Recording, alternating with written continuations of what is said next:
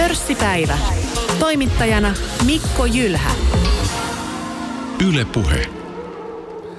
Tänään meillä pörssipäivässä puhutaan vastuullisesta sijoittamisesta ja vieraana meillä vastuullisen sijoittamisen ammattilainen Tiina Landau sekä apulaisprofessori Hanna Silvola Hankkenilta. Tervetuloa molemmille. Kiitos. Kiitos.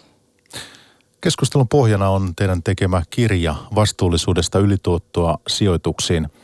Tiina on aloittanut Nesteellä työskentelyn tässä vuoden alussa ja ollut aiemmin muun muassa työeläkeyhtiö Ilmarisen palveluksessa. Työskennellyt näiden teemojen kanssa jo vuosia ja sitten Hanna kiinnostui aiheesta kymmenisen vuotta sitten. Silloin teit tutkimusyhteistyötä London School of Economicsin kanssa. Menikö kutakuinkin nyt oikein nämä esittelyt? Joo, kuulostaa, kuulostaa hyvin paikkaansa pitävältä. Ja voitaisiin lähteä siitä, että Hanna, sinä kun olet näitä asioita tutkinut työssäsi hankkenilla ja muualla, kun olet tehnyt tai työskennellyt eri kansainvälisissä yliopistoissa maailmalla, niin se, että minkälainen mielenkiinto, akateeminen mielenkiinto näiden teemojen ympärillä tänä päivänä on, kuinka paljon ne kiinnostaa? Kiinnostus on kasvavaa. Eli vielä yli vuosikymmen sitten puhuttiin siitä, että johtamisen tyypit esimerkiksi tutki vastuullista liiketoimintaa, mutta nyt se on rantautunut myös tänne laskentatoimirahoitus, eli niin sanotun niin kuin kovien, kovien aineiden puolelle ja koko ajan niin kuin junnut on kiinnostuneempia. Niin, että kun tapaat ihmisiä siellä ja uusia opiskelijoita, niin, niin nämä teemat kiinnostaa. Joo, kyllä. Siis opiskelijoissa huomaa sen kasvavan kiinnostuksen ja tietysti sitten tämän ikään kuin sijoituskentässä kasvaneen kiinnostuksen myötä on ollut paremmin saatavilla aineistoja ja tutkimukset on sitten lisääntyneet ja nykyään näkee ihan todella kovissa tiedelehdissä myös vastuullista sijoittamista. Ja kun teidän kirjanne luin tuossa ennen lähetystä, niin sekin sieltä osui silmiin, että tämän alan ammattilaisia – etsitään ja palkataan huomattavasti enemmän kuin mitä aikaisemmin. Että se kysyntä myös ihmisille, jotka näitä asioita taitaa, vastuullisen sijoittamisen teemoja, niin, niin kysyntää myös on huomattavasti enemmän. Tämä on sellainen teema, että monessa sijoitusorganisaatiossa on huomattu, että tarvitaan lisää osaamista ja ymmärrystä tästä, tästä aiheesta, jotta pystytään sitten paremmin analysoimaan yrityksiä, huomioimaan ympäristöaiheet ja sosiaalinen vastuu, hyvä hallinto ja toisaalta sitten katsoa niitä tuottomahdollisuuksia, että miten tällä, miten tällä voi tehdä tuottoa. Onkin hyvä, Tiina, että nostat tuon esille. Nimittäin tosiaan hetken kuluttua puhutaan siitä, että miten nämä tuottoihin vaikuttaa ja miten vastuullisella sijoittamisella voi ylituottoa tehdä ja mitä se tarkoittaa. Mutta voitaisiin näitä käsitteitä ja koko tätä kenttää avata kuuntelijalle tässä alkuun. Takavuosina puhuttiin paljon tällaisesta eettisestä sijoittamisesta. Ja kun keskusteluja tänä päivänä seuraan, niin huomaan, että nämä käsitteet menevät vieläkin sekaisin jonkin verran. Eli, eli on vastuullinen sijoittaminen ja eettinen sijoittaminen. Niin tehdään tämä ero tähän kärkeen. Kumpi haluaa teistä aloittaa? Anna. Okei, eli äh, tämä eettinen sijoittaminen on tosiaan tämmöinen vanhempi termi ja sitä on tehty jo todella pitkään vuosikymmeniä. Siellä on taustalla monesti ollut joku uskonnollinen arvopohja, että en halua sijoittaa esimerkiksi syntiosakkeisiin, äh, mitä ovat nyt esimerkiksi alkoholi, tupakka, aseet ja tämän tyyppiset. Ja, ja siitä ollaan pikkuhiljaa siirtymässä – koko ajan enemmän vastuulliseen sijoittamiseen, jossa ajatellaan, että riippumatta siitä, mikä sen yhtiön toimiala on, niin halutaan tukea niitä parhaimpia toimijoita ja halutaan, että kaikki riippumatta toimialasta tekee vastuullista työtä. Tässä on nämä kolme kirjainta. Tänään tulee jonkin verran erilaisia kirjayhdistelmiä tässä, mutta kolme kirjainta on hyvin keskeistä. On tämä ESG. Eli avataan tämäkin nyt sitten kuuntelijalle, että koska tästä tänään puhutaan, niin Tiina.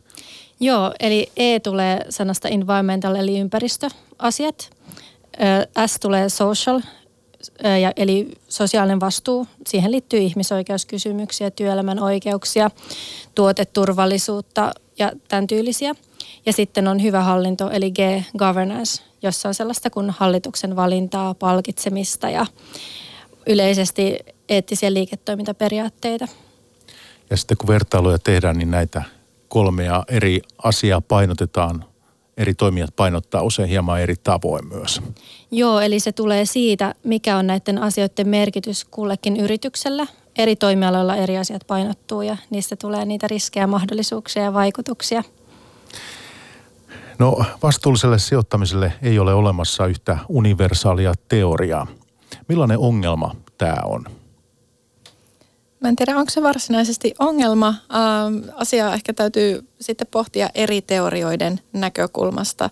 Ähm, mutta yleisesti voisi ajatella, että äh, yrityksen päätehtävä on kuitenkin edelleen äh, tuottaa arvoa ja, ja tuottoa omistajilleen, mutta se voi tehdä se hyvin monella tavalla. Äh, joskus vähän äh, sijoittamista kritisoidaankin sillä, että sillä riistetään ja, ja se on ikään kuin epäeettistä jo sellaisenaan. Mutta voidaan ajatella, että sijoittamisella tehdään myös paljon hyvää, jolloin sidosryhmät voi monella tavalla hyötyä ja, ja ikään kuin se tehdään se voitto yhdessä sidosryhmien kanssa. Eli pistetään tällaisen niin kuin, ää, talouden tai perinteisen ää, talousteorian rinnalle sitten tällaista sidosryhmäajattelua, sidosryhmäteoriaa. Ja, ja viime aikoina Harvardissa esimerkiksi Michael Porter on puhunut paljon tästä ää, yhdessä arvon tuottamisen mallista. Eli, eli hyvin niin kuin monesta näkökulmasta sitä voi tarkastella ja siitä luoda sellaisen ää, käsityksen siitä, että mitä vastuullinen sijoittaminen on. Mutta eikö se, kun eri yhtiöitä pohditaan, suomalainenkin piensijoittaja pohtii, että mihin hän nyt sijoittaa ja kuinka vastuullista se kaikki on. Ja, niin eh, eikö se ole vaikeaa sitten laittaa yhtiöitä, yrityksiä sitten johonkin järjestykseen vastuullisuuden mukaan? Sitähän tässä perimmiltään kysymys. No ensimmäinen vaihe on se, että tunnistaa, mitkä ne on ne olennaiset kysymykset per yritys. Ja siinä sellainen kaikkien käytössä oleva lähde on sellainen kirjan yhdistelmä kuin SASB, eli Sustainability Accounting Standards Board, joka on yhdysvaltalainen taho, ja ne on miettinyt ihan toimialoittain, mitkä on ne tärkeimmät vastuullisuusasiat. Ja se on se ensimmäinen vaihe, että katsoo, että mitä on merkityksellistä ja, ja ihan, että mistä ne riskit tulee, mutta myös, että mikä tulevaisuudessa vaikuttaa yritysten menestyksen eri toimialoilla. Ja ihan tyhjästä ei tarvitse yksityissijoittajan aloittaa siinä, että lukee vastuullisraportteja ja sieltä yrittää tunnistaa, kuka on parempi kuin muut. Se on tietenkin osa sitä työtä, mutta se on aika haastavaa tehdä se, tehdä se yksin. On olemassa tällaisia vastuullisuuspalveluntarjoajia ja niiden tiedosta osa on julkista. No EU valmistelee tällaista kestävän rahoituksen lakipakettia. Otetaan sekin nyt tähän. Missä vaiheessa tämä projekti on tässä, tällä hetkellä? Ja mitä sieltä mahdollisesti on tulossa? Kuinka tarkasti te olette tätä hanketta seurannut? No mä oon ollut siinä sen verran mukana, että olin eduskunnalle antamassa asiantuntijalausunnon tämän lakipaketin valmistelusta. Ja, ja tämä on tosiaan nyt siinä vaiheessa, että ensimmäisiä ikään kuin outputteja olisi sitten lähivuosina tulossa tästä. Että on kesken, keskeneräinen ikään kuin toimenpideohjelma ja, ja tässä vaiheessa täytyy muistaa, että vaikka me puhutaan näistä asioista, niin ne lopputulokset on sikäli vielä epävarmoja, että me ei tiedetä, että mihin tarkkaan muotoon ne tulee, mutta odotettavissa kuitenkin on, että lainsäädäntö tämän kestävän rahoituksen ympärillä lisääntyy. Ja tässä alkuvuodesta oli Euroopan parlamentissa jo tiettyjä näitä isoja linjoja hyväksyttävänä. Ja nyt esimerkiksi näyttää jo siltä, että vastuullinen sijoittaminen ei jatkossa enää ole vapaaehtoista, vaan instituutiosijoittajan pitää aidosti huomioida vastuullisuuden riskit ja raportoida niistä. Ja myöskin sijoitusneuvonnassa, kun pankit selvittää, mikä rahasto vaikka asiakkaalle sopisi, niin myöskin siinä pitää ottaa ne vastuullisuusnäkökohdat huomioon. Ja toisaalta mikä tahansa sijoitustuote ei enää vastuullinen, vaan siinä pitää ottaa huomioon se tuleva kestävyysluokittelu, eli mikä on sellaista vastuullista toimintaa. Mutta isot kysymykset liittyy tietenkin niihin yksityiskohtiin, jotka on vielä määriteltävänä. Eli työ on tässä mielessä pahasti kesken, mutta kuinka merkittävänä te pidätte tätä EUn hanketta? Riippuu tietysti ihan sitä lopputuloksesta, että mitä ne yksityiskohdat tulee olemaan, mutta kyllä se varmasti yksityissijoittajallehan se tulee näkymään, jos sun riskiprofiilin lisäksi kysytään, että haluatko sijoittaa vastuullisesti, niin varmasti aika moni vastaa, että, että kyllä haluan. Mutta sitten jos ajatellaan yrityksiä, siellä on suunnitteilla, että esimerkiksi yritysten luottoluokituksissa tultaisiin huomioimaan myös vastuullisuus, koska luokittajan tai luotottajan näkökulmasta ää, riski, jos sulla on paljon riskisyyttä siinä yrityksessä, niin se tietysti lisää luottotappioiden riskiä ja sitä kautta on ihan niin kuin loogista, että luottoluokitukset ja vastuullisuusluokitukset jollakin tavalla tultaisiin integroimaan tai niitä ainakin niin kuin sisällytettäisiin jossain määrin toisiinsa. Eli, eli kyllä sillä sitten tulisi olemaan entistä suurempi vaikutus lainan saatavuuteen ja, ja korkokustannuksiin. Ja iso kysymys on myös se, että miten tiukka se määrittely on, mikä on jatkossa vastuullista liiketoimintaa. Eli mitkä yhtiöt pääsee näihin vastuullisiin rahastoihin. Ja tietenkin sitä kautta se on tavallaan vähän sellainen niin kuin niin kuin on luomumerkintä, niin jatkossa on sellainen vastuullisen sijoittamisen merkintä, joka lisää itsessään uskottavuutta, mutta toisaalta se säätelee sitä tällä hetkellä kuitenkin melko pientä osaa markkinaasta, eli niitä tuotteita, jotka sanoo olevansa vastuullisia. Eli, eli tavallaan näyttää siltä, että odotetaan sellaista isoa kasvua juuri näille tuotteille. Finanssisektorilla ollaan puhuttu paljon tällaisesta tästä regulaatiosta ja jopa tämmöisestä regulaatiotsunamista. Tätäkin termiä on käytetty tässä kun nyt paljon tapahtuu, tulee tätä sääntelyä, niin eikö tämä aika kallista? Koska tuotoista puhutaan hetken kuluttua, niin jos me nyt kovin paljon asetetaan tänne nyt erilaista regulaatioa, niin kyllähän sillä on oma hintansa. Kyllä, siis vastuullisuusanalyysin tekeminen voi olla aika tyyristä hommaa. Meillä kuitenkin tutkimustulokset tällä hetkellä näyttäisi siltä, että ne tuotot kompensoi sitten sitä tehtyä työtä. Mutta toki täytyy miettiä sitten sijoitusorganisaatioissa, että se on ikään kuin prosessi on ja ikään kuin pystytään tekemään se kustannus, mahdollisimman kustannustehokkaasti. No Tiina, sinäkin olet Ilmarisella ollut, ei me tarvitse puhua nyt niistä vuosista sinänsä, mutta tiedät varmaan sitä, että kun tällaista regulaatio tulee, niin kyllähän se tuottoja myös syö. No tietenkin tässä on ajatuksena on se, että tästä olisi myös hyötyä. Että on sellainen merkitys, että halutaan ohjata varoja kestävämpään, kestävämpiin sijoituskohteisiin ja edistää vastuullista sijoittavista. Eli tavallaan kyse on myös siitä, että mitä pidetään yhteiskunnassa tärkeänä ja tavoittelemisen arvoisena. Mutta siis yhteenvetona, niin, niin kun teitä kuuntelee, niin te ette ole huolissani siitä ikään kuin kustannuspaineesta, mitä nämä, jos EU-tasollakin näihin asioihin entistä enemmän ruvetaan regulaatio laittamaan, niin ette ole sillä tavalla huolissani vai? No enemmän mä mietin ehkä sitä, että miten tiukkaa siitä sääntelystä tulee. Että nythän se ala kehittyy tosi nopeasti ja tavoitteena on se, että asetetaan sellainen minimi, tavallaan lattia sille, että tätä niin kuin minimissä on vastuullinen sijoittaminen. Et iso kysymys on se, että jatkuu kehitys edelleen samanlaisena ja miten paljon se mahdollisesti rajoittaa tätä rajoittaa tai tukee kasvua. Eli, eli sitten kun nähdään yksityiskohdat, niin pystytään arvioimaan näitä eri näkökohtia tarkemmin. Nyt ollaan vielä aika abstraktilla tasolla.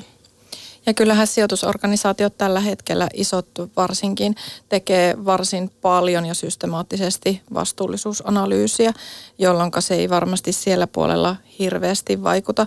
Mutta sitten taas kun ajatellaan vaikka yritystä, joka raportoi omista vastuullisuustiedoista, niin kyllä se niin kuin sijoittajan kannalta hiukkasen ongelmallista voi olla myös se, että se paine raportoida tai kertoa asioista on kuitenkin lainsäädännöllä varsin rajoitettua. Eli meillä on tiettyä lainsäädäntöä, mutta kuitenkin se antaa niin paljon valinnanvaraa, jolloin sijoittajalla voi olla hiukkasen hankala tilanne siinä, että kertooko tämä yritys nyt ylipäätään niistä olennaisista asioista ja kertooko se niistä asioista, mistä olisi hyvä kertoa. Ja, ja tavallaan siellä voi päästä jotkut sitten vähän niin kuin koiraveräjästä. Ja, ja monesti ne yritykset, joilta sitä vastuullisuusinfoa erityisesti odotetaan, niin jättää sen kertomatta jolloin se tilanne, että meillä ei ole hirveästi sitä ikään kuin julkaisemisen tarvetta niille vastuullisuustiedoille, tai se on hyvin rajallista tällä hetkellä, niin ei sekään oikein hyvä tilanne ole. Ja nythän se näyttää, näyttää myös siltä, että sijoittajat, joilla on paljon resursseja, niin he osaa paremmin hyödyntää tätä tietoa ja pääsee suoraan keskustelemaan yritysten kanssa ja saa sitä kautta lisää ymmärrystä. Ennen kuin mennään näihin tuottoihin, niin otetaan vielä yksi tämmöinen kirjainyhdistelmä tähän. Tämä on ymmärtääkseni keskeinen tässä, ja varmaan kirjainyhdistelmiä tulee matkan varrella vielä lisääkin, mutta että PRI, siis tällaiset YK on tukemat vastuullisen sijoittamisen periaatteet. Nämä kai on hyvä mainita, olen ymmärtänyt näin, koska nämä on aika keskeisiä tässä maailmassa, ja kun puhutaan vastuullisesta sijoittamisesta. Ja kuusi pääperiaatetta, eikö niin tässä PRissä? Minkälaisia, voisitteko lyhyesti jotakin kertoa niistä, että mitä, mitä ne pitää sisällään? Miksi ne on niin tärkeitä, miksi nämä tulee usein näissä keskusteluissa? No vastuullisen sijoittamisen PRI-periaatteet oli silloin reilu kymmenen vuotta sitten ensimmäinen kerta, kun määriteltiin sellainen yhteinen käsitys, mitä se vastuullinen sijoittaminen on. Ja sehän tarkoittaa sitä, että ESG, eli ne vastuullisuuskysymykset otetaan mukaan analyysiin, sijoituspäätöksiin – sijoittajat toimii aktiivisena omistajana, eli käyttää sitä vaikutusvaltaansa yrityksissä vastuullisuuden edistämiseksi ja lisäksi tekee yhteistyötä toistensa kanssa edistääkseen vastuullisuutta, siitä raportointia ja raportoi myös itse vastuullisesta sijoittamisesta. Ja PRin allekirjoit, eli iso osa maailman instituutiosijoittajista, niin he raportoi Perille vuosittain siitä, että miten he käytännössä toteuttaa vastuusta sijoittamista. Ja näistä vastauksista iso osa on myös julkisia, eli sieltä voi kuka vaan käydä lukemassa.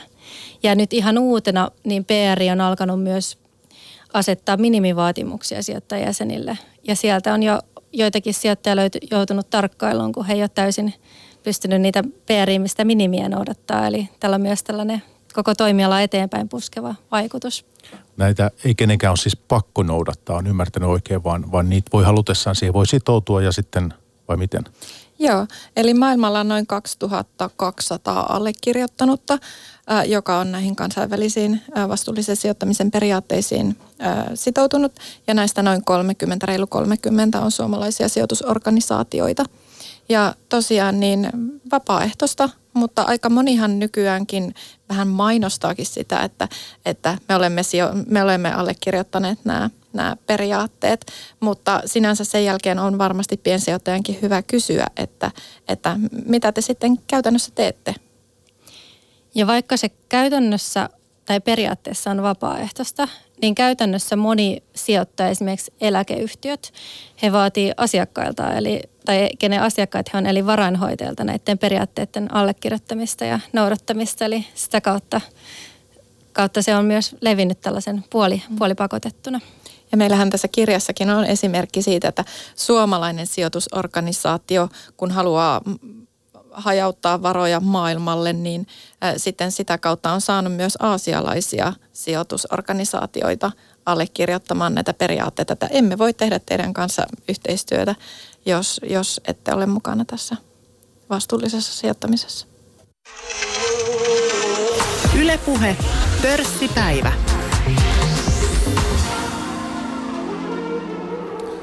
Tänään siis teemana meillä vastuullinen sijoittaminen ja vieraina Tiina Landau sekä Hanna Silvola.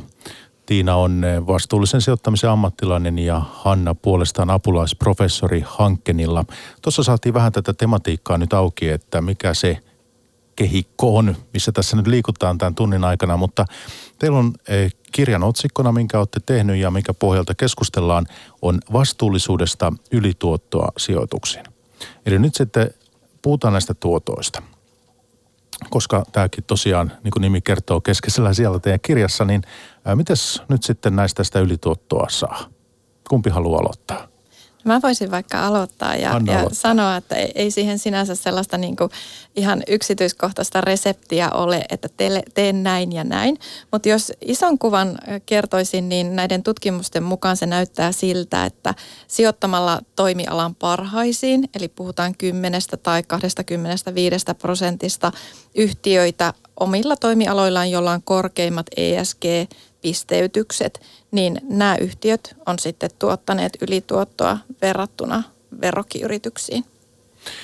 Korkeimmat ESG-pisteytykset, eli mistä ne sitten tulee?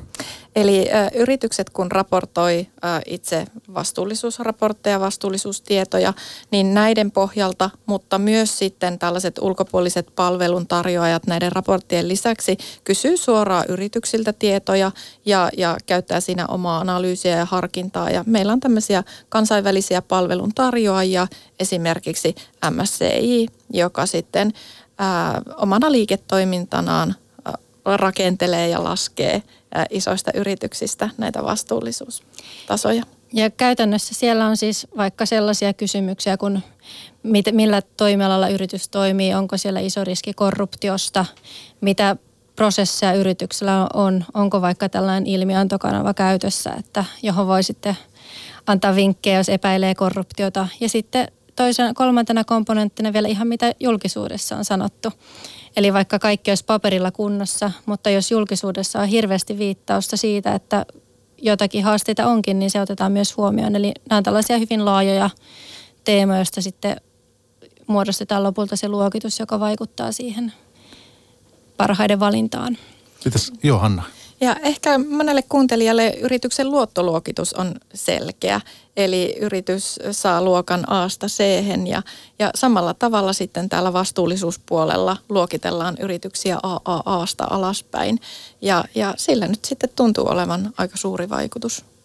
Otakin lainauksen tässä. Näitä teemoja olette siellä listana, mistä tässä nyt on jo vähän puhuttukin. Eli vastuullinen sijoitus tuottaa paremmin pitkällä aikavälillä ja se riski on pienempi. On yksi teidän kirjassa, vastuullinen yhtiö saa lainarahaa helpommin ja pienemmällä pääoman kustannuksella. Kuten on todettu, vastuullisen yhtiön asiakkaat pysyvät lojaalimpina taantumassa. Listautuessaan pörssiin ympäristövastuullinen yhtiö arvostetaan korkeammalle. Korkean ESG-luokituksen yhtiöihin sijoittaminen johtaa ylituottoihin. Tämmöisiä olette listannut tuossa kirjassa. Joo, eli ollaan käyty läpi akateemista tutkimusta aihealueesta ja, ja tällaisia löydöksiä sitten on, on maailmalta löytynyt. Ja te esittelette nyt hetkinen ainakin pari eri tutkimusta oli siellä. Nordean tutkimus on yksi tällainen, missä, missä kävitte läpi tätä vastuullisuuden suhteetta tuottoihin, niin kertoisitko siitä, että minkälaisia havaintoja? Meillä on tässä näitä sijoitusorganisaatioiden omia, omia selvityksiä ja sitten samantyyppisiä tutkimustuloksia on löydetty sitten näistä akateemisista tutkimuksista.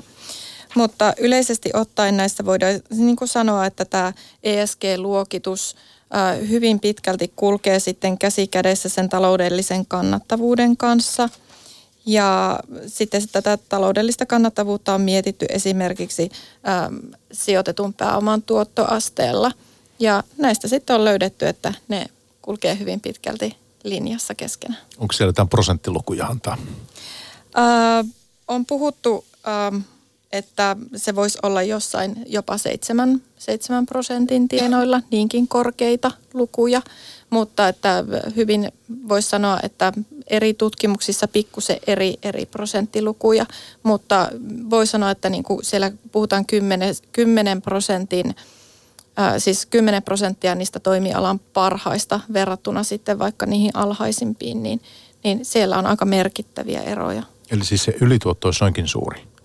tämmöisiäkin tutkimustuloksia on löytynyt. Sehän kuulostaa tosi isolta Joo. sitten.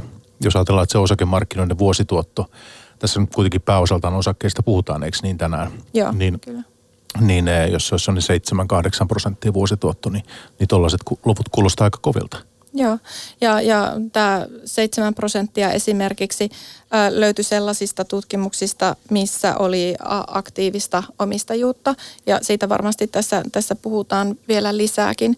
Eli kun uusi omistaja tulee ja ottaa yhtiön ikään kuin haltuun ja ensimmäisen vuoden aikana oli, oli tosiaan havaittu se, yli 7 prosentin ylituottoa ja samalla tavalla sitten nämä listautuneet yritykset pörssiin, niin jos oli kovinkin korkea se E-luku näistä ESGstä, niin siellä päästiin sitten myös tällaisiin tuottolukemiin. No kaikki vastuullinen sijoittaminen ei automaattisesti siis ole kannattavaa. Se nyt kannattaa kuitenkin varmaan tässä vaiheessa nostaa esiin. Ilman muuta. Että tämä ei ole mikään automaatti. Ei. Ja hetkinen, teillä on niin tuota, tästä oliko Norjasta joku, Norjasta tota, tämmöinen Norjan valtion eläkerahasto on raportoinut, että tupakan poissulkeminen ei ole ollut taloudellisesti kannattavaa johtopäätösten mukaan sijoittajien eettiset tavoitteet voi saavuttaa uhraamatta taloudellista tuottoa, mutta eettisellä poissulkemisella ei myöskään saavuteta ylimääräistä tuottoa. Tässä tulee tämä eettinen sijoittaminen nyt sitten. Joo, eli voitaisiin ehkä ajatella näin, että jos sä haluat sijoittaa eettisesti, niin sun ei tarvi hirveästi siitä tuotosta tinkiä, mutta sä et myöskään saa sillä mitään ylimääräistä – ja sitten kun me puhutaan vastuullisesta sijoittamisesta, niin siellä sitten tietyillä menetelmillä se mahdollisuus siihen ylituottoon on olemassa. No hyvä. Mennään noihin menetelmiin sitten vielä tuohon omistajavaikuttamiseen ja kaikkea, mutta että ehkä keskeinen asia voisin kuvitella on tässä nyt se, että kun puhutaan vastuullisesta sijoittamisesta, niin siinä on myös tämmöisiä, niin kuin sanotaan, tämä on pitkään puhuttu megatrendeistä ja, ja siis on erilaisesti tämä ilmastonmuutos ja kaikki siihen liittyvä ja miten siihen voidaan vaikuttaa, löytää ikään kuin teknologioita, joilla voidaan taklata tällaisia esimerkiksi ympäristökysymyksiä tai miksei muitakin kysymyksiä. Totta kai voi olla vaikka periaatteessa asunnottomuus, semmoinenkin esimerkki teillä on kirjassa. Niin tota, eli haetaan niitä liiketoimintamahdollisuuksia. Niin kuinka merkittävä, merkittävässä osassa nimenomaan tämä Tiina on tässä Tämä on se tämän hetken iso kysymys. Sijoittajat haluaa hyötyä niistä mahdollisuuksista, ilmastonmuutoksen torjunnasta ja vaikutuksiin sopeutumisesta, puhtaan veden saannista ja ihan toki myös sosiaalisen vastuun puolella esimerkiksi tällaisista lääkkeistä, jotka voi vastata globaaleihin sairauksiin. Ja me tässä kirjassa käydäänkin esimerkkejä, miten sijoittajat haluaa tunnistaa näitä. Että saatetaan ihan käydä koko sitä sijoitusuniversumia läpi, jotta löytyisi tällaisia sijoituskohteista, josta osalla on mahdollisuus siihen ylituottoon. No mitäs ne tosiaan tuuliturbin, aurinkovoima, tämän tyyppisiä energiahankkeita, mitäs kaikkea te voisitte antaa kuuntelijalle esimerkiksi? Voi olla vaikka vedenpuhdistamoa myöskin, tai sitten ihan vaikka tällaista IT-ohjelmaa, ohjelmistoa, joka mahdollistaa energiatehokkaamman toiminnan tai ihan, ihan niin kuin kaikenlaista on. Ja, tai sitten vaikka uudet kasvis, kasvistuotteet, jotka korvaa sitä lihantuotantoa ja lihankäyttöä, että niitä on hyvin, hyvin laajasti erilaisia mahdollisuuksia. Ja Suomessa meillä tietysti iso metsäsektori, joka pyrkii tuomaan markkinoille koko ajan enemmän muovia korvaavia tuotteita. Joo, toi on, siellähän tapahtuu paljon ja Tiina nyt on Nesteellä, ei puhuta siitä nyt eh, tässä ohjelmassa sinänsä, mutta että siinä on tietysti on esimerkki, mikä, missä on ollut nämä isot investoinnit ja ne on nyt kantanut hedelmänsä. Hän näkee yhtiön kurssista kyllä, että kun sitä katsoo ja nyt tietysti metsäteollisuuden puolella sitten mietitään, että löytyisikö sieltä sitten sijoittajat miettii, että löytyisikö sieltä minkälaisia sitten, kun korvataan vaikka kankaita puupohjaisilla materiaaleilla ja tämmöistä. Joo. Ja mielenkiintoistahan on se, että nämä näitä toimialat vähän muuttuu, että yritys voikin tehdä jollakin toiselle toimialalle tällaisia ratkaisuja kuin millä heidät on perinteisesti nähty. No, eli tämä on tässä nyt merkittävässä osassa kuitenkin nämä uudet mahdollisuudet ja, ja tota, uudet teknologiat ja, ja tämmöistä, että jätteitä kun vähennetään, niin siinä säästyy sitten kuluja ja kaikkea tämmöistä. Niin eh, miten nyt sitten, minkälaisiin haippiin tämä voi johtaa? Eli tuleeko, myydäänkö sitten ihmisille jotakin semmoista, missä ei ole todellisuuspohjaa? No vastuullinen sijoittaminen itsessään ei, ei, ole, ei ole pelkkä haippi, eli tämä on sitä, että tunnistetaan paremmin niitä riskejä ja mahdollisuuksia, otetaan uutta tietoa sinne analyysiin ja malleihin. Mutta sitten taas voihan se olla jollain tietyllä toimialalla tai alatoimialalla, että kaikki haluaa hirveästi sijoittaa siihen ja sitten niitä sijoitusmahdollisuuksia yrityksiä ei olekaan kovin paljon. Niin yksittäisissä tapauksissahan on tällaista haippia. Eli pitää aina muistaa se, että on aina myös se taloudellinen analyysi, jonka osa tämä vastuullinen sijoittaminen on, että se ei ole että se ei riitä, että pelkästään analysoi vastuullisuutta, vaan pitää myös katsoa niitä lukuja, taloudellisiakin lukuja.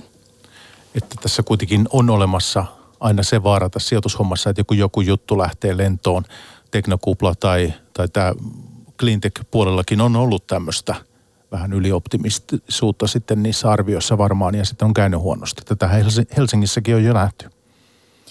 Joo, ja kyllä mä niin kuin näkisin, että Uh, tai mä toivoisin, että tästä vastuullisesta sijoittamisesta jonain päivänä voidaan jättää tämä sana vastuullinen pois. Eli on vain sijoittamista, jossa taloudellisen analyysin lisäksi tehdään systemaattisesti ESG-analyysiä. Joo, ja miten sitä tehdään, niin puhutaan sitäkin, mutta tässä tuotoista, jos, jos haluaisitte vielä jotakin lisätä, tuossa jo aika hyvin tulikin, että mitä tämä nyt sitten merkkaa, mutta siis tämmöinen osutus teidän kirjasta itselle silmään, että – hyvän hallintotavan merkitys korostuu tuottovertailussa. Mihin tämä perustuu? No on tehty tutkimuksia, joissa on arvioitu tämän EN, S, S ja, ja G vaikutusta ja siellä aika monessa tutkimuksessa nimenomaan tällä hyvällä hallintotavalla, governanceilla on suuri vaikutus.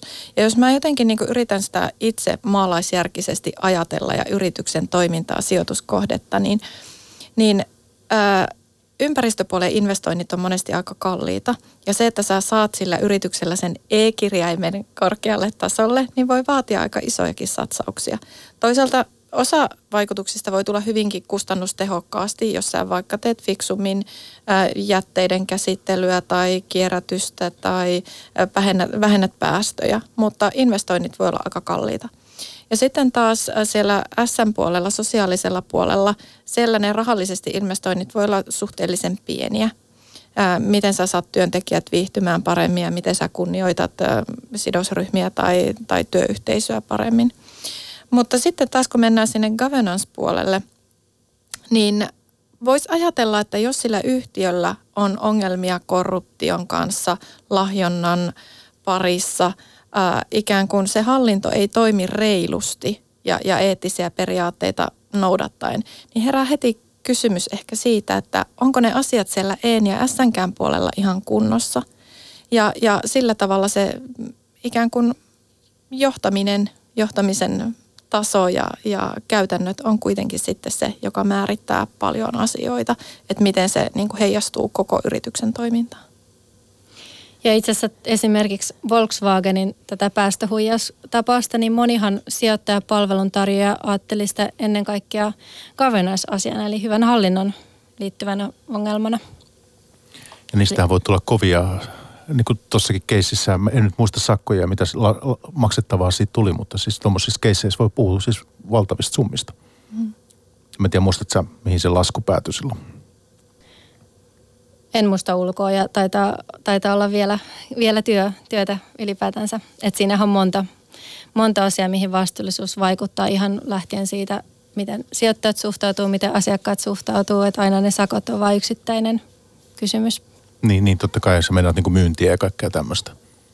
Joo, ja muistan, Teliahan on ollut kanssa näissä, Telia Company ollut näiden asioiden kanssa esillä, koska toimivat tuolla kehittyvillä markkinoilla Euroasiassa, niin, niin nyt sitten mites, kun yhtiöt lähtee tonne, niin eihän se helppoa sitten pitää tämä, tämä hyvä hallintotapa nyt sitten näpeissä, kun toimitaan hyvin eri maissa ja mantereilla. No siltä se vähän näyttää, että jos me ajatellaan tätä suomalaistakin liiketoimintakulttuuria ja historiaa ja, ja ollaan nyt sitten lähetty tänne globalisaation tielle, niin kyllä aika monet meidän kotimaiset yrityksetkin ovat kohdanneet ongelmia. Että täytyy vaan opetella toimimaan uudessa kulttuurissa hiukkasen eri tavalla. Ja tässä meidän kirjassa esimerkiksi Stura Enson haasteista ollaan kirjoitettu keissiä sitten pyritty myös avaamaan sitä, että kuinka sijoittajat pysty olemaan rakentamassa sitä dialogia yrityksen kanssa, että näistä haasteista selvittiin ja, ja nyt vaikuttaa tämänhetkinen tilanne ihan hyvältä. Ja tosiaan sehän sijoittajien odotus yleensä on, että yritys noudattaa niitä kansainvälisiä standardeja, kansainvälisiä normeja. Eli vaikka jossakin maassa lapset saisi tehdä raskaita töitä, niin silti odotetaan, että, että ollaan siellä kansainvälisellä tasolla. Ja sen takia on sitä, on sitä valvontaa ja työtä, että tämä toteutuisi ja sijoittajat seuraa näitä asioita ja toki yritykset myöskin. Tässä on tosiaan hyvä ottaa esille se, että puhutaan nimenomaan kansainvälisistä standardeista. Että moni, moni suomalainen yritys tai yrityksen edustaja on multakin joskus kysynyt, että, että miksi ihmeessä meidän täytyy esimerkiksi raportoida näistä sosiaalisista vastuista, koska meillä on lähtökohtaisesti lainsäädäntö jo niin hyvällä tasolla, että ei tämä ole meille ongelma. Mutta jos me ajatellaan kansainvälistä sijoittajaa, joka haluaa sijoittaa Suomeen, ei, vaikka me ehkä toisin halua, halutaan uskotella, mutta ei Suomen työ, työlainsäädäntöä hirveän hyvin maailmalla silti tunneta, jolloin meidän täytyy samalla tavalla todistaa se kansainvälisille sijoittajille, että asiat on kunnossa. Joo, ja jos tulee jotenkin tuohon vielä lisää, niin toki, toki lisätkää. Mutta se, että mitä mä kirjaa lukiessa mietin, on se, että kun nyt puhutaan tästä vastuullisuudesta, siis vastuullisuudesta suhteessa vaikka työntekijöihin – sitten puhutaan siihen yhteisöön, minkä jäseninä ikään kuin ollaan, että se maa ja, ja, ja missä toimitaan, niin vastuullisuus suhteessa siihen, sitten toisaalta ympäristö, kaikki vesikysymykset ja käytetäänkö hiiltä tai mitä energiamuotoja sitten tai lähteitä. Niin entä sitten vastuullisuus suhteessa siihen omistajaan? Koska nyt siis omistusrakennuksetkin yrit, tai rakenteet yrityksessä myös paljon vaihtelee niin jos puhutaan hyvästä hallintotavasta, niin, niin entä piensijoittajan suhteessa sitten vaikka pääomistajan? Ne on myös sellaisia asioita, mitä näissä vastuullisuusanalyysissä käydään läpi. Eli mikä tavallaan on se vähemmistöomistajan asema ja oikeus ja miten, miten kohdellaan, miten yrityskauppatilanteissa ja muissa tällaisissa. Eli ne on, ne on hyvin tärkeitä kysymyksiä niin isoille kuin pienemmillekin sijoittajille. Miten niitä sitten pisteytetään? Että? No niihin on itse asiassa, tämä onkin hyvä kysymys, tämä pisteytys. Ne on pal- jokaisella oma vastuuspalvelun tarjolla on omat menetelmät, että voi olla tiettyjä, että siellä on usein tosi paljon kysymyksiä. Tietyt kysymykset voi olla niin sanottuja red flaggeja, eli tällaisia liputettavia kysymyksiä. Eli hyvässä hallinnassa usein katsotaan, että onko joku tietty haitallinen käytäntö olemassa ja jos sellainen on, niin sitten siitä, siitä tulee miinuspistettä, mutta nehän on enemmän sellaista, että, että tavallaan tärkeintä siinä on se, että analyysin lukija saa sen tiedon siitä, että se pisteytys on osittain enemmän ehkä taidetta kuin tiedettä. Ja sittenhän siellä voi tietysti yllättävän, yllättäen tapahtuu jonkinlaisia tämmöisiä paljastuu, että joku on valehdellut jotakin lukuja tai on kavalluksia tai mitä kaikkea teidänkin kirjassa on esimerkkejä tämmöisestä. Ja se vastuullisuusanalyysin ja analyytikon ammattitaitohan on sitä, että tunnistaa mitkä, mitkä on ne asiat, jotka voi olla ratkaisevia koko sille sijoituspäätökselle. Eli on, on joku lähtökohta, mitä tulkitaan, mutta siitä pitää katsoa tarkemmin. Yksikin asia voi olla merkittävämpi kuin ne muut hyvät asiat siinä piensijoittaja, joka nyt miettii sitten tätä, tätä, niin miten hänellä voisi olla, jos nyt nostetaan tämä hyvä hallintotapa vaikka tässä nyt vähän niin kuin esimerkiksi ja keskiöön, niin minkälaisia mahdollisuuksia hänellä voisi olla sitten, kun hän sijoituskohteita miettii, niin, niin saada tietoa tästä. Ihan konkreettisia keinoja, että jos hän miettii vaikka jotakin, jotakin saksalaista yhtiöä, joka on ehkä vähän vieras suomalaiset tutumpia, mutta että miten voisi hankkia sitä tietoa? No tietenkin on nämä pitkät pakolliset corporate governance-raportit, että niitä voi, niitä voi lukea läpi. Mutta sitten jos haluaa haluu tavallaan päästä vähän helpommalla, niin voi katsoa ihan noita vastuullisuusindeksejä. Esimerkiksi MSC, joka mainittiin tässä aikaisemmin, on tällainen iso sijoittajille analy- analyysi- ja luokituksia tekevä taho, jossa on nämä hyvän hallinnon kysymykset laajasti mukana. Ja voi katsoa ihan tällaista ETF, missä on sijoitettu näihin vastuullisimpiin yhtiöihin ja silloin voi ajatella, että siellä on keskimäärin aika, aika hyvin vastuullisuusasiat hallussa. Että et tota kautta voisi saada sit hyvän, hyvästä hallintotavasta sitten kättä pitempää. No ainakin voi päästä alkuun ja sitten lisäksi voi katsoa sitä omistajapohjaa, että kuka siellä on se isoin tai isoimmat omistajat ja mitä heidän suhtautuminen on vastuullisuuteen. Yksi sellainen kysymys, mikä jakaa jonkun verran mielipiteitä. Tämä on vähän poliittinenkin kysymys. Nyt sitten on tämä valtioomistajuus. Meillekin suomalaisille tämä on varmaan monille aika tuttu, tuttu juttu kuitenkin, koska meillä valtio on monessa pörssiyhtiössä merkittävä omistaja. Mitä te ajattelette tästä? Onko tämä vastuullisuudessa, miten se on suhteessa tämä vastuullisuuteen? Hanna. No, tämä on kyllä mielenkiintoinen, mielenkiintoinen kysymys, että mitä tämän kanssa pitäisi tehdä, että kun ei nyt ilmeisesti kovinkaan monessa maassa ole näitä, näitä valtioomisteisia yrityksiä sitten niin kuin pörssissä. Ja, ja ylipäätään kun mietitään sitä valtion roolia, roolia sijoittajana, niin ä, valtio toki, mä uskon, että tämä vastuullisuus on yksi näkökulma, mutta sitten siellä täytyy kuitenkin pohtia myös sitten niin kuin jonkinlaista niin kuin puolustuskykyä ja omavaraisuutta ja tällaisia niin kuin valtiollisia strategioita. Mutta, mutta sitten niin kuin sen vastuullisuuden näkökulmasta, niin – se, mitä mä tiedän, mitä siellä työtä tehdään, niin vastuullisuus on otettu kuitenkin agendalle ja, ja siihen niin kuin keskitytään, tehdään, tehdään talon sisäisestikin analyysiä. Ja jotenkin voisin kuvitella, että, että sen rooli tulee vaan kasvamaan. Ja ehkä ei voi ajatella, että on joku tietty omistajakategoria, joka on parempi tai vähemmän hyvä kuin muut, vaan se riippuu aina, että mitkä ne sen omistajan tavoitteet on siihen sijoitukselle ja miten hän toimii omistajana. Joo, en yhtään siis ehkä selvyyden vuoksi on hyvä lisätä, että en tietenkään äh, viittaa mitään semmoista, että valtio olisi ikään kuin lähtökohtaisesti huono omistaja. Sitähän en, en, en halua semmoista kuvaa missään tapauksessa antaa. Mutta se, että nyt sitten jos miettii ulkomaisten isojen sijoittajien kannalta, että ne miettii sijoituskohdetta ja siellä on valtio merkittävä omistaja, niin mitä he ikään kuin siitä ajattelee? Mikä se heidän näkökulmansa on? Mä luulen, että se riippuu enemmän siitä, että mikä se valtio on, että mitkä tavallaan se sijoittajan käsitys on kyseisestä valtiosta omistajana. Että valtioita on hirveän erilaisia, on erilaisia tavoitteita. On se sellainen asia, mikä niissä vastuullisuusanalyyseissä on mukana, että onko siellä valtioomistusta. Niin, jos me ajatellaan vaikka Suomessa nyt, niin äh, valtiolla kuitenkin ne tavoitteet on hyvin pitkälti silti yhdenmukaisia näiden vastuullisen sijoittamisen periaatteiden kanssa, jolloin ne on kuitenkin varsin universaaleja.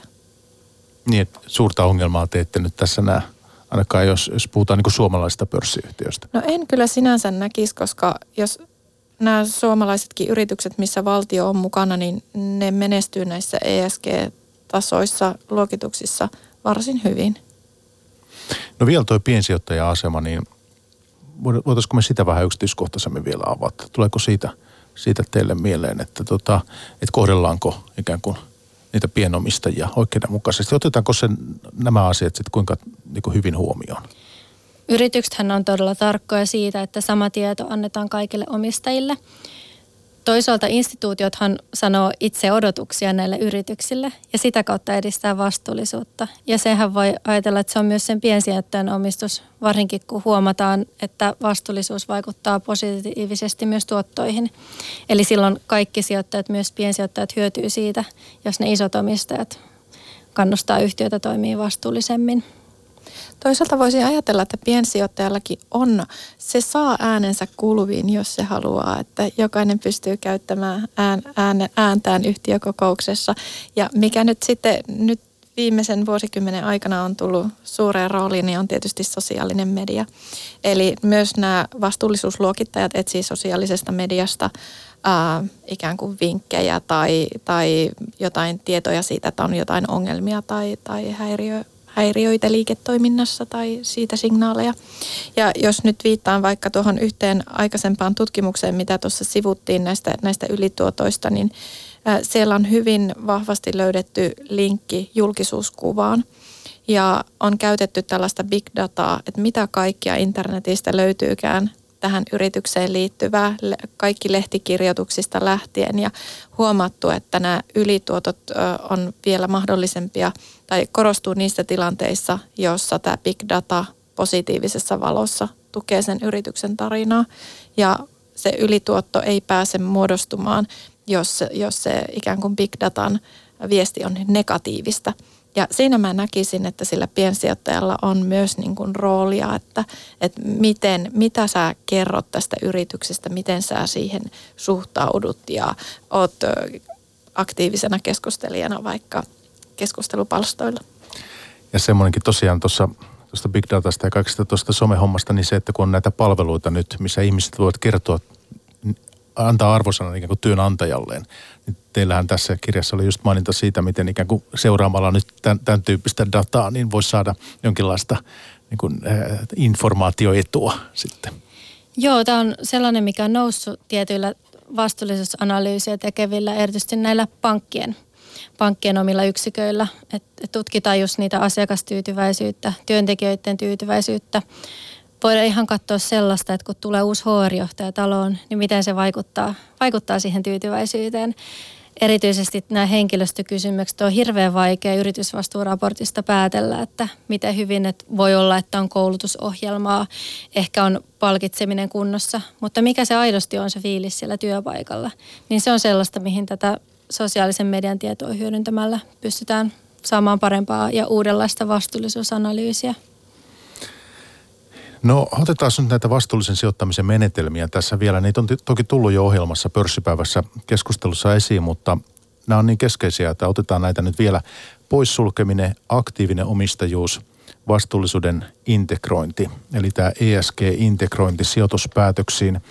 Ja sitten niin lisäksi on olemassa tämä positiivinen seulonta, temaattinen sijoittaminen – niin positiivinen seulonta, niin pitäisikö meidän tästä temaattinen sijoittaminen, nämä muut varmaan onkin tullut jo aika hyvin esille, mutta että minkälaisia esimerkkejä teille tulee mieleen näistä? Positiivisella seulonnalla tarkoitetaan sitä, että sijoitetaan niihin jokaisen toimialan vastuullisimpiin yrityksiin. Ja sitten taas se temaattinen sijoittaminen tarkoittaa, että on joku tietty vastuullisen sijoittamisen teema. Esimerkiksi YK on kestävän kehityksen tavoitteet tai vaikka vesi, vesi veteen, puhtaaseen veteen sijoittaminen tai ilmastonmuutoksen sijoittaminen. Ja nämä on tällaisia nousevia, nousevia kysymyksiä vastuussa sijoittamisessa ja sen osa-alueissa.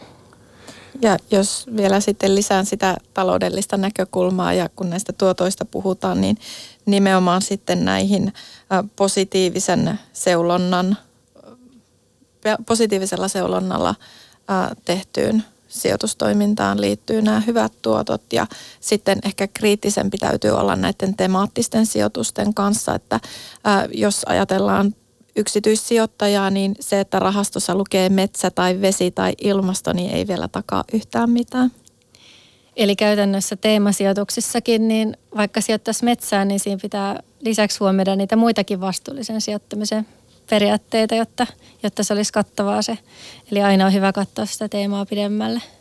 Miten vaikeaa mutta eri omaisuuslajeja on vastuullisuusmittareilla sitten arvioida? Onhan niihin suurimpaan osaan on omat vastuullisuusperiaatteet ja työkalut ja vastuun sijoittaminen on ehkä alkanut siitä listatuista osakkeista ja tehty niihin työkaluja, mutta ne samat on usein korkosijoituksiin myös, että kun sijoitetaan vaikka yrityslainoihin, niin vastaavasti, niitä, vastaavasti ne vastuuskysymykset vaikuttaa. Mutta sitten kun mennään listaa, listattujen ulkopuolelle listaamattomiin, niin se vaatii enemmän sellaista jalkatyötä ja sellaista laajempia selvityksiä itsearviointia, että siihen ei ole niin paljon niitä vastuullisuustyökaluja valmiiksi välttämättä saatavilla. Ehkä se voisi niin kuin, tiivistää sillä tavalla, että näistä isoista listatuista yrityksistä löytyy paljon valmista dataa, jonka sijoitusorganisaatio voi palvelun tarjoajalta ostaa. Ja siinä ikään kuin säästää henkilötyömäärää, mutta toki se data voi olla aika kallista. Ja tällaiseen dataan ei minulla esimerkiksi tutkijana tai yksityissijoittajana ole pääsyä. Ja, ja sitten taas kun mennään tänne pienempiin yrityksiin, niin, niin siellä on koko ajan enemmän kehitystä ja, ja varmasti niin kuin se seuraava askel täällä vastuullisessa sijoittamisessa otetaan nimenomaan niin kuin listaamattomissa tai pienissä listatuissa yrityksissä. Eli, eli uskoisin, että sieltä koko ajan alkaa tulla enemmän vastuullisuusdataa saataville. Ja sitten toisaalta, jos sijoitetaan vaikka pääomasijoitus tai pääomarahastoihin, niin silloin on sillä sijoittajalla ihan erilainen paikka vielä jossa voi saada lisätietoa enemmän kuin mitä silloin, kun sijoittaa listattuun yhtiöön ja pystyy myös kehittämään sitä yrityksen toimintaa ihan eri tavalla. Keskeinen sitten, tätä nyt ei ehkä ihan kotona jokainen pysty tekemään, mutta siis tämä ESG-analyysin laatiminen prosessina. Voitaisiin ottaa tässä sen verran nyt tähän keskusteluun, että siis tämmöinen syvällisen ESG-analyysin laatiminen, mitä sitten instituutiosijoittajat esimerkiksi tekee, niin tämä on hyvin moniulotteinen prosessi. Voisitko sä Tiina kertoa meille, mitä kaikkea tähän kuuluu? No ihan ensimmäisenä aloitetaan siitä, että mikä se yritys on, mitä se tekee, millä toimialalla se toimii, missä maissa ja mitä riskejä ja mahdollisuuksia siihen liittyy.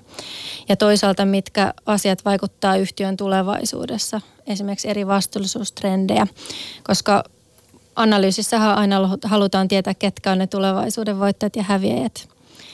Sen jälkeen käydään kasamateriaalia läpi, jos on instituutiosijoittaja, niin silloin on usein näitä ulkopuolisia analyysejä tarjolla. Tai sitten yritysten raportoinnista, keskusteluista, kolmansien osapuolen, esimerkiksi kansalaisjärjestöjen raporteista.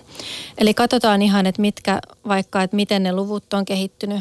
Jos energiatehokkuus on olennaista yritykseen, katsotaan, että onko se energiankulutus lisääntynyt, laskenut, mitä sertifikaatteja yrityksellä on, ympäristö ympäristöön tai laatuun liittyen esimerkiksi, onko ollut epäonnistumisia, onko ollut vaikka onnettomuuksia aikaisemmin tai jotain ristiriitaa julkisuudessa. Ja mahdollisuuksien mukaan myös, miten se yritys pärjää suhteessa niihin verrokkeihin, eli muihin saman toimialayhtiöihin. Ja niiden kautta halutaan arvioida, että mitä, miten se yhtiö tulee pärjäämään tulevaisuudessa ja miten se pitäisi huomioida siinä tuottojen arvioinnissa. Esimerkiksi voidaan katsoa, että vaikuttaako se siihen tuottovaatimuksiin, mitä asetetaan, onko se yritys yhä houkutteleva sijoituskohde. No missä kantimissa tämä nykyisin, tämä, tämä, tämä, tämä on aika monimutkainen prosessi, niin missä kantimissa tämä niin teidän arvioinnin mukaan Suomessa on? Koko ajanhan se osaaminen kasvaa ja monessa organisaatiossa ollaan otettu näitä kolmannen osapuolen analyysiä käyttöön, mikä on sellainen ensimmäinen tavallaan vaihe, joka auttaa tekemään systemaattisempaa. Ja sitten tietenkin kun niitä luetaan, niin opitaan tulkitsemaan niitä tietoja yhä paremmin. Että toimijat suhtautuvat tähän siis vakavasti nyt? Vakavasti joo, ja tällä kirjalla me halutaan tuoda niitä havaintoja, että, että jokaisessa että lukuja on paljon ja erilaisia analyysityökaluja paljon, mutta yksikään niistä ei suoraan kerro, mikä se riski aidosti on. Et vaikka että se pitää sieltä itse miettiä, että mitä hän painottaa. Ja tässä me halutaan just kertoa niitä, että, että mitä, mitä on hyvää ja huonoa näissä työkaluissa ja miten niitä pitäisi kä- käyttää. Ja voisiko sitä avata vielä niinkin, että, että kun tehdään perinteistä tämmöistä osakeanalyysiä ja tilinpäätösanalyysiä, niin nämä tulee siihen rinnalle sitten täydentämään sitä tietoa. Joo. Joo, juuri näin. Eli tämä on tällaista uutta tietoa, mitä kaikki vähän niin kuin opettelee koko ajan, että miten tätä voisi paremmin käyttää. Ja toisaalta myös ne palveluntarjoajat koko ajan kehittää sitä parempaan suuntaan, että, että vaikka kun tuli hiilalan jälkilaskennat, niin siitä hirveästi innostuttiin, että nyt saadaan ilmastovaikutuksesta tietoa. Mutta sitten alettiin huomata, että ei tämä oikeastaan nyt kerrokaan sitä koko ilmastovaikutusta. Eli tarvitaan, tarvitaan erilaisia lähteitä. Teilläkin on tämmöinen termi, mikä mulla on silmiin tuossa kirjassa, hiilikädenjälki. Joo, eli se tarkoittaa sitä, että, että miten se yritys vaikuttaa asiakkaidensa ilmasto, ilmastovaikutuksiin. Eli hiilijalanjälki on sitä omaa, on vaikka tehdas ja siellä käytetään energiaa ja muuta. Kädenjälki on sitä, että myydään se tuote asiakkaille ja sitten se jotenkin lisää tai vähentää asiakkaan päästöjä. Joo, mä oikeastaan voisin mennä vielä takaisin tuohon tilinpäätökseen ja arvon määritykseen, niin näin laskentaekonomien opettajan näkökulmasta, niin kovasti yritän sitten meilläkin koulussa tuoda esille sitä näkökulmaa, että että sen perinteisen taloudellisen analyysin lisäksi niin voisi ottaa näitä vastuullisuusnäkökulmia huomioon, jos nyt ei ihan tuollaisen noin systemaattisen vastuullisuusanalyysin kautta, niin lähteä miettimään, että kun arvonmääritys kuitenkin lähtee siitä, että mitä sun tulevaisuuden kassavirrat on ja minkälaisella riskillä, niin nämä asiat, mitä tästä nyt on keskusteltu, että miten ne vaikuttaa sinne, sinne riskikertoimeen, mutta myös sitten ihan kassavirtoihin, että kuinka se vaikuttaa liikevaihtoon, ää, kustannusten kehittymiseen.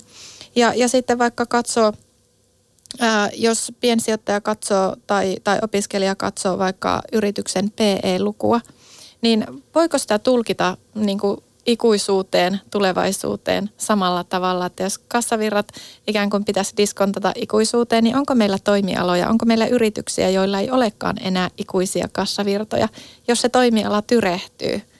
Fossiiliset esimerkiksi energiavarannot, niiden käyttöä estetään tai, tai tämä yleisesti trendi menee siihen, että niitä ei käytetä. Eli, niin, eli niin. suomeksi sanottuna business hiipuu alta. Kyllä, näin voisi sanoa.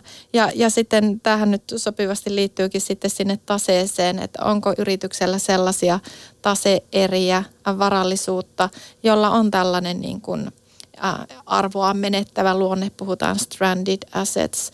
Eli, eli pystyykö näillä varoilla, mitä yrityksen tasosta löytyy, niin enää viemään sitä liiketoimintaa ikuisesti eteenpäin?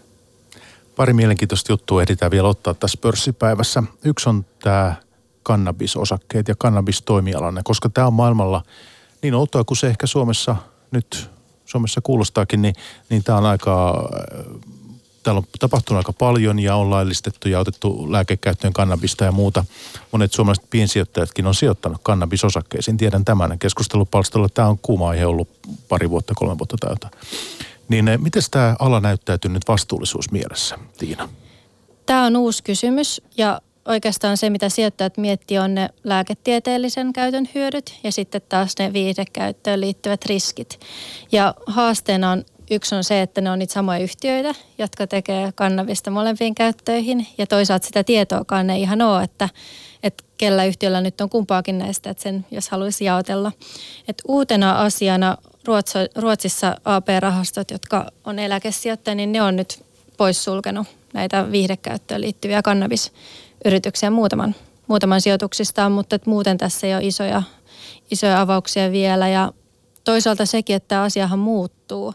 Että on niitä uusia yrityksiä niin kuin juomateollisuudessa ja tupakkayhtiöitä, jotka pohtii sitä, että mitä mahdollisuuksia tähän heille voisi liittyä. Mutta on ikään kuin vielä tämä pohdintavaihe menossa tässä. Just näin. Sitten se, että indeksisijoittaminen on valtavan suosittua piensijoittajien keskuudessa ollut jo vuosia ja, ja tämä on Suomessakin kasvattanut suosiotaan, jossa Yhdysvalloissa ymmärtääkseni markkinoille tulevasta rahasta siis ei nyt kaikki, mutta siis hyvin, hyvin suuri osa menee indeksis niin kuin tuotteisiin, uusi raha, niin Miten sitten indeksisijoittaminen ja vastuullisuus? Koska jos mä valitsen jonkun indeksin, vaikka DAXin tai jotakin S&P 500, niin enää mä siinä sitten paljon mitään omaa, niin kuin, ei, ei mulla S&P 500 yhtiöihin kovin paljon ikään kuin mä voi omistajan vaikuttamista ainakaan harrastaa. Tässä on kaksi näkökulmaa. Yksi on se, että ne vastuulliset indeksi rahastot ja ETF, ne kasvaa myöskin. Ja niissä on koko ajan uusia mahdollisuuksia, eli vaikka sellaisia indeksejä, joissa on ne toimialojen vastuullisimmat yhtiöt ja niihin voi sitten sijoittaa suoraan. Ja toinen on se, että moni näistä indeksisijoittajista, niin ne on isoja omistajia monessa yrityksessä, isoimpien joukossa. Ja ne on aktivoitunut omistajina, eli he äänestää yhtiökouksessa vaikka ilmastonäkökohtien puolesta ja harjoittaa tällaista myös epämuodoista vaikuttamista. Yksi näistä on, on puhunut siitä, että tavallaan se indeksisijoittajan rooli, että se on niin kuin avioliitto, mutta ei voi erota ollenkaan. Eli pitää tulla toimea, siksi se vaikuttaminen siinä korostuu. No vastuullisia indeksejä on, niin kuin tuossa jo mainitsit, mutta niiden tuotoista ei kovin paljon vielä tiedetä. Nämä on sen verran uusi juttu. Joo, eli niitä on enemmän tullut tässä parin vuoden aikana. Ja toki se parin vuoden tuotot tiedetään, mutta se on hirveän lyhyt aika tässä sijoitusmaailmassa. Mutta et, minkälaisia mahdollisuuksia? Voisitteko se avata vielä sitä kuuntelijalle, että jos nyt haluaa ikään kuin vastuullista sijoittamista harrastaa indeksipohjalta, niin minkälainen, minkälainen se avaruus on? No esimerkiksi siellä on näitä MSCin vastuullisuusluokituksen parhaimmiston sijoittavia indeksejä.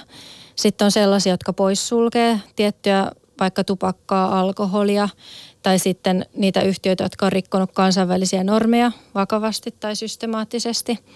Tai sitten on myös tiettyihin teemoihin, vaikka kestävään kehitykseen sijoittavia indeksejä myöskin.